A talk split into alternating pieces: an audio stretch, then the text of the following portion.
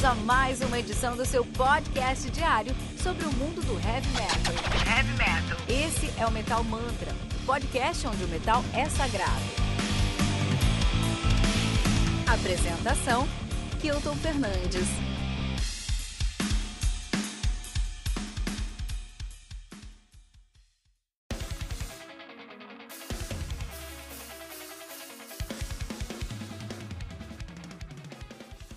Fluid Existential Inversions, do Intronaut, álbum lançado aí no dia vinte e oito de outubro pela Metal Blade Records.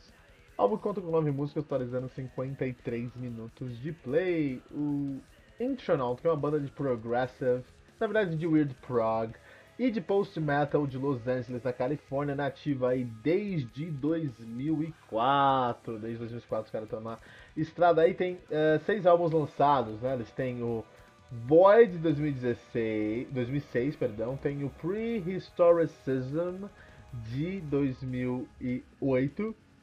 Valley of Smoke de dois mil e dez. Habitual, Habitual uh, Levitations. Instilling Word with Tones, de dois mil e treze, que é a definição do, do, do, do post-metal. The Directions of Last Things e Fluid Existential Inversions. A banda que é totalmente formada por John Lester no baixo, ele que também vai tocar no Mouth of the Architect, já tocou no Cloud Kicker. Sasha Dunnable na guitarra e no vocal, ele que toca no Bed, já tocou no Anubis Rising e no, já tocou também no Crematório, lá na Alemanha, e no Cloud Kicker, né?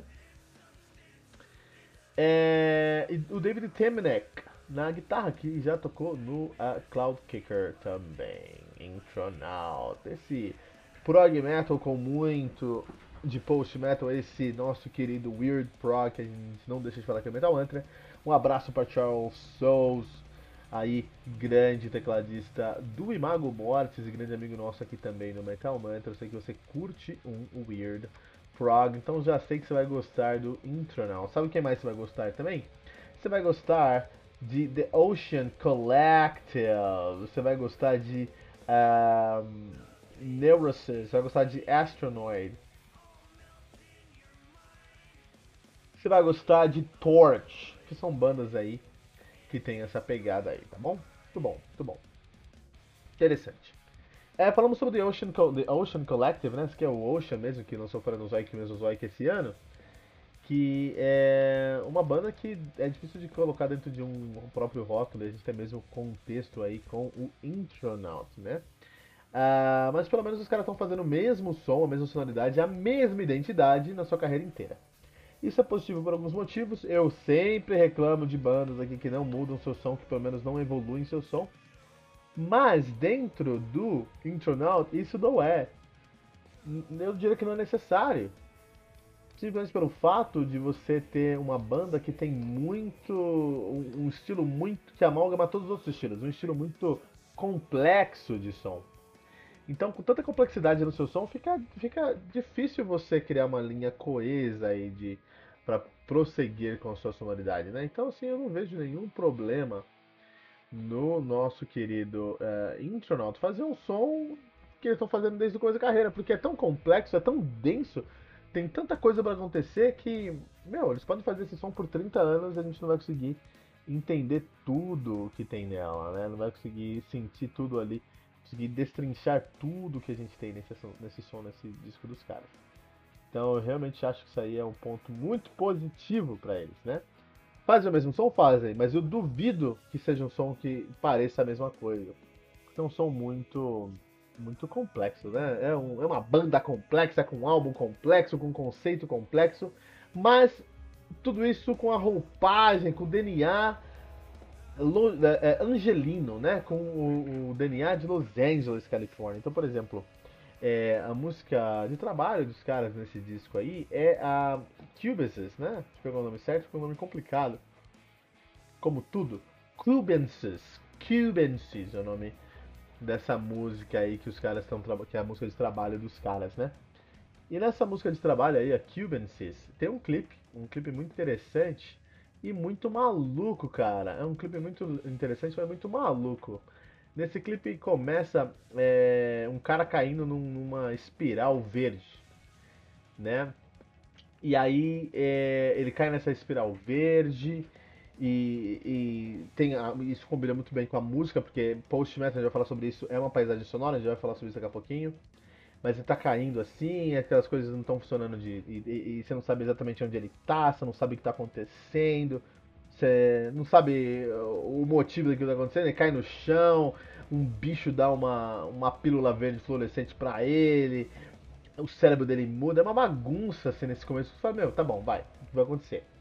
Aí volta um pouquinho, no, o clipe continua, mas volta um pouquinho na história, ele tá na casa dele, com a menina lá, né, a menina... Mó, mina de capa de revista. Até achei isso meio zoado, que achei isso meio é, é, meio ofensivo. Mas depois eu entendi o motivo disso dentro do texto. Falei, ah não, beleza, faz sentido dentro do texto aí, né? E aí o que acontece é que ele tá com uma menina assim, acho que é a esposa dele, alguma coisa no clipe. E aí eles estão andando na praia, aí vê uns caras sujando a praia, tipo, jogando lixo na praia, essas coisas. Fala, não, tem que resolver isso. E aí ele vai lá resolver esse problema, ele vai ele vai brigar com os caras lá que estão sujando a praia. Quando chega lá com os caras que estão sujando a praia, ele toma um piau dos caras, os caras sequestram a menina e vão embora. Clipe maluco, uma história maluca mesmo. Algo interessante, que isso faz todo sentido na sonoridade do, do, do, do uh, um, Intronaut. E aí os caras sequestram a menina, levam a menina embora, mó bagunça, tudo mais.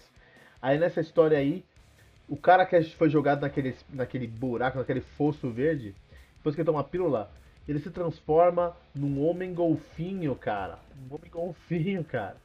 E ele vem como homem golfinho e se vinga dos caras que sequestraram a esposa dele, que sujaram a praia e mata os caras. E aí encontra a esposa dele e tudo fica bem, assim, no final. Então, o clipe é isso, cara. Com uma música muito louca. Só que acontece... É... É uma história, é, é, é, um, é, um, é, um, é um clipe visualmente estranho, confuso, bagunçado. Como é o som do Intronaut, é um som que você tem que prestar muita atenção para você entender. É muito, na verdade eu usei palavras que não deveriam ter usado, as palavras que eu deveria ter usado é o clipe é complexo, as imagens do clipe são complexas como o som aqui do Intronaut é complexo. Então é um som muito complexo, é um clipe muito complexo. Só que tem um D N A angelino, tem um D N A de Los Angeles, que é um D N A que é muito é, é, extrovertido, muito irreverente, mais do que isso, é um D N A que não se leva a sério, cara. Los Angeles é uma cidade muito divertida, cara, onde ninguém meio que se leva a sério, assim, que é muito legal. Na verdade, tem algumas, muitas pessoas que levam muito a sério em Los Angeles, esse é um problema. Mas é muito interessante ter muitas, que tem esse D N A de não se levar a sério. E é isso, o clipe representa isso. Porque você vê esse clipe, essa história maluca contei, a história é uma história de filme Bzão. Ah, todos os efeitos do clipe são efeitos B, de filme Bzão mesmo, né? Também. É, e isso tá super coerente com o fato de você escutar uma música que é... muito completo, você vai escutar uma bateria fazendo um trabalho de bumbo, de prato e de tom ao mesmo tempo, num compasso, numa uma armadura de compasso, uma fórmula de compasso que já é muito complexa, com a guitarra fazendo um trabalho à parte, com o baixo fazendo outro trabalho, entra um riff do nada e esse riff cria um refrão do nada. Isso é Intronaut, isso que é Intronaut. E quando a gente para pra pensar que isso é Intronaut, na verdade, é, é, é tudo tão complexo, tão é, é denso, é, tão, é tanta informação colocada junto, mas eles fazem isso de uma maneira tão irreverente que você não consegue ouvir esse som e não sorrir, cara. Você sorri porque é muito agradável, é muito legal de se ouvir, mas é muito bagunçado. Então, ele é tão maluco, esquisito, complexo e denso quanto, por exemplo, Imperial Triumphant, ou, por exemplo, Oranssi Pazuzu. Menos complexo do que The Ocean, porque The Ocean tem um outro conceito aí envolvido, né? Mas ele acaba sendo menos é, é, agressivo para o ouvinte, como esses exemplos que eu usei aí, tanto de The Ocean, quanto uh, Imperial Triumphant, como, por exemplo, Oranssi Pazuzu, né? O que eu, eu sempre que eu pego um álbum de black, psychedelic, metal, eu fico meio, ah, meu, vamos lá. A avant-garde eu fico meio assim também, porque o objetivo da avant-garde é fazer você pensar, né? É imaginar o que vai ser esse som lá na frente. E eu fico meio chateado de imaginar que vai ser esse som lá na frente de uma maneira tão agressiva como eles imaginam. É difícil pra mim ouvir um álbum de avant-garde do começo ao fim. Acaba sendo um, um, um som muito agressivo pra mim, acaba sendo um som que é, me deixa muito cansado de ouvir. Eu gosto, escuto pra caramba, mas me deixa muito cansado. E esse é o grande trunfo do Intronaut, que ele consegue ser tão denso, tão... É, é, tô usando muito denso e complexo, mas na realidade ele consegue ser tão denso e complexo quanto Oranssi Pazuzu, quanto Intronaut, quanto Imperial Triumphant, mas ele consegue ser tão amigável quanto, olha só, Baroness or Mastodon. Então realmente é uma banda que tá olhando aí para o seu Weird Prog com muitos elementos de sludge. Eu não sei porque eles não trazem sludge na sua, na sua tag. Porque tem tanto de sludge aqui, pelo menos na maneira como eles entregam, como eles abordam as músicas e entregam essas músicas. E, e nesse contexto aí eu acho que é um é, é bastante sludge metal também. Acho que tem muito de sludge metal nessa ideia aí. Mas não é sludge metal, porque o outro tempero que eles jogam no som deles, além de toda essa pegada aí de, de, uh, uh, de, pro, de weird prog, é o post-metal. É o post-metal, pessoal, e como faz tempo que eles não falam de post-metal aqui no Metal Mantra, post-metal que é uma sonoridade tão legal, e eu acho que é o futuro do heavy metal, o futuro do heavy metal tá entre o J T e o post-metal aí, e o metalcore, desculpa falar. Mas, é, o post-metal que eles fazem é muito interessante, porque tem todos os elementos do post-metal, mesmo o post-metal aí, a gente sempre fala aqui no Metal Mantra, o post-metal é quando uma banda é, pega o metal e leva o metal pro próximo patamar, não como o... O avant-garde. O avant-garde reimagina o heavy metal. E essa reimaginação leva o metal ao próximo lugar, tá bom? O post-metal não. O post-metal pega todos os elementos que fazem o heavy metal ser heavy metal. Vão pegar riff, vão pegar solo, vão pegar harmonia, vão pegar é, melodia. E vamos fazer todas as analogias de uma maneira é, diferente. E no caso do post-metal tem um padrão, tá? Então se for só diferente aí eu concordo que seria muito parecido com o avant-garde. Não, é um padrão. É um padrão. Que padrão é esse? Eu vou criar paisagens sonoras. Então o riff do post-metal, ele não é modal, ele não é paletado. É um riff que cria uma... Ele é muito mais dependente do timbre para criar ali uma sonoridade, para criar uma parede sonora, uma paisagem sonora que vai te colocar dentro de um novo metal, de um post-metal. Essa é a missão do post-metal, né? É, há muito tempo atrás eu vi um clipe do Michael Manring, né? Chamada Celine, né? Celine com S, assim. Michael Manring com Celine. Dá um Google aí. Michael Manring, Celine. Esse clipe, é, Michael Manring é o único baixo, é o único aluno que o Jaco Pastorius teve. Jaco Pastorius aí que é um, um, um, um não, o baixista mais importante que pisou nessa terra aqui, né? E aí o Jaco Pastorius, ele faleceu cedo. E antes de falecer ele teve uma carreira bem é, forte, bem grande, né? E teve alguns alunos entre eles, um, o único, desculpa, ele teve um aluno entre ele, ele teve um aluno que foi o Michael Manring. Então Michael, ele teve o Michael Manring como aluno. Então Michael Manring teve, teve o Jaco Pastorius como professor. Isso é muito interessante porque o cara é incrível mesmo, né? O Pastorius é incrível, o Manring é incrível também. E nessa música que eu tô falando pra você, o Michael Manring pega um baixo. É um baixo que foi feito pra ele, tá? Então é um baixo que tem a tarraxa e na tarraxa ele tem uma alavanca. Então quando ele mexe a alavanca, essa tarraxa sobe meio tom, desce meio tom. Isso é um ponto pré-definido, o que é muito interessante se pensar. E aí o que ele faz? Ele construir uma música onde ele vai, ele vai tocando e ele coloca é, harmônicas naturais. Harmônicas naturais é aquele som bem agudo do baixo, do guitarra, do violão, qualquer coisa, quando você encosta a corda, mas não toca a corda. Especialmente na, no baixo, nas cordas, nas casas, na traste da casa cinco. quatro, cinco, sete, nove e doze, né? E quinze também. Mas é, doze, na corda, na traste doze, você pega um violão, tem um violão aí, coloca suas mãos, coloca um dedo em cima das cordas da, da... em cima da traste da casa doze, em cima das cordas, e toca sem apertar com a mão esquerda, só toca com a mão direita, você vai saber com a harmonia, uma, uma harmônica arte, uma harmônica natural. E aí o Michael Manring, ele vai, faz uma, faz uma, fez uma música lá bem bonita, uma melodia muito bonita, com harmônicas naturais. E aí quando ele deixa a harmônica natural soar, ele pega esse, essa alavanca, mexe na alavanca, ele consegue modular a corda quando tá soando ali a harmônica natural. Algo magnífico, cara, algo incrível de se ouvir, assim.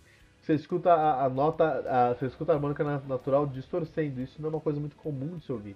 A gente escuta harmônicas naturais é, é, é, lineares, né? Harmônicas artificiais, que é quando você abafa com a mão direita e não com a mão esquerda. Você toca com a mão esquerda, mas você abaixa com a mão direita, especialmente na guitarra. No baixo você consegue também, mas especialmente na guitarra você abaixa, você, você abafa com a mão direita e aí você consegue... É, e aí você consegue, de fato... É, é, fazer uma harmônica artificial, isso você vai... Se você escutou alguma música do Zakk Wylde, você vai conhecer essa edição, porque o Zakk Wylde é a marca registrada do Zakk Wylde, né, por exemplo. Então, ótimo, isso aí, você tem a harmônica artificial, a harmônica natural, natural artificial. O Michael Manring tem essa música mais Celine, que ele pega, faz uma harmônica natural, ele pega a alavanca, faz um, uma brincadeira com a alavanca, a nota sobe e desce, modula ali a sua, a sua harmônica é, natural, que é algo impressionante de se ouvir. Só que acontece, é isso que você vai encontrar aqui no nosso querido disco do Intronaut, especialmente em Cubensis. Ele começa com harmônicas naturais e harmônicas artificiais, onde ele modula, porque na harmônica artificial você consegue tocar a nota com a esquerda, então você consegue ter um sustenido maior. Ele vai modular essa harmônica artificial usando uma ponte móvel na guitarra. Não é novo, não é novo. É, Randy Rhoads, Uh, um, Zakk Wylde mesmo, o, o, o próprio é, Steve Vai faz muito isso, né? O Van Halen, falecido Van Halen, fez muito isso também, né? O próprio uh, uh, Alex Laiho também faz bastante. Então não é uma técnica nossa, eles inventaram uh, essa técnica. Mas essa técnica é muito comum dentro de um death metal, dentro de um, de um heavy metal tradicional, dentro de um, de um speed metal. É mais próximo, até de um power metal mais específico, mais progressivo. É mais comum nesse estilo. No post metal eles reinventaram essa sonoridade. Então quando você vê o clipe, eu até recomendo que você assista esse clipe Cubensis, porque você vai ver que o cara tá caindo num poço, né? E é interessante que enquanto ele tá caindo nesse poço, a música tem essas instruções de harmônica que fazem você sentir que ele não sabe o que tá acontecendo, deixa ele atordoado na, na, na queda. Então é uma paisagem sonora, literalmente. É muito importante você entender, se assistir esse clipe antes de assistir, de escutar esse álbum, para você entender que ele está criando ali uma paisagem sonora. E como a paisagem sonora da música combina perfeitamente com a paisagem sonora que ele criou no, na, no começo do clipe lá. Isso é muito legal, muito legal, porque isso é o post-metal. Então o Intronaut se vale do weird metal com muitos elementos de post metal, por exemplo, com essas paisagens sonoras que são, é, é, é, ac são acrescentadas dentro do, do som da música dele. Isso é muito legal, né? É, também tem um playthrough do Batera, do Batera aqui, que foi um Batera convidado, o Rudinger. Ele fez um, um, uma participação nesse disco que para gravou, participar, não sei se ele vai ficar na banda, mas meu, que trampo, ele gravando o próprio Cubensis, né? Ele fez, ele, ele fez esse drum trio, drum trio gravando o Cubensis. E eu não consigo entender como é que eles conseguiram, conseguiram compor essa, esse, essa música e esse álbum. É muito complexo. É muito complicado, cara. É, é muito progressivo, cara. Foge de todo o ponto comum toda hora, em armadura de compasso, em harmonia, sabe? Em, em, em estrutura. É... Então é alienígena. Se você quer conhecer um som alienígena, você tem que escutar Intronaut, porque é um som alienígena. Até o conceito da banda esse é Intronaut, são astronautas da sua própria consciência, né? Então esse é o conceito deles. Então eles não são alienígenas, eles não são extraterrestres, eles são intraterrestres, intracorpóreos, na verdade. Isso que eles são, na verdade. É, que eu gostei do mas tudo sobre Intronaut é difícil de explicar e complexo de explicar, né? Espero que você tenha compreendido aqui na nossa resenha, porque realmente é um disco impressionante do seu trabalho. Esse ano é um ano muito bom pro Weird Prog, com pro Weird Prog, com Kaleido Loves Force, com o Ocean, com o Intronaut também. Esse ano, os melhores do ano, esse ano vão ser difíceis de escolher, porque só tem disco bom esse ano, cara. Só tem disco bom nesse ano. Legal, muito interessante mesmo, né? E eu queria saber o seu comentário, deixa o seu comentário aí no metal mantra ponto com ponto br, né? qual paisagem você queria que fosse traduzida dentro de um riff de Weird Prog no próximo álbum aí, quem sabe, do próprio uh, Intronaut? Deixe seu comentário em metal mantra ponto com ponto br.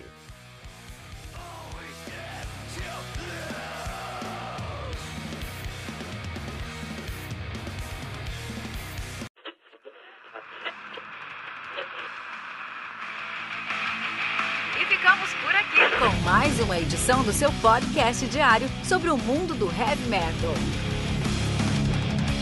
Esse é o Metal Mantra, o podcast onde o metal é sagrado. Não esqueça de deixar seu comentário no nosso site, metal mantra ponto com ponto br.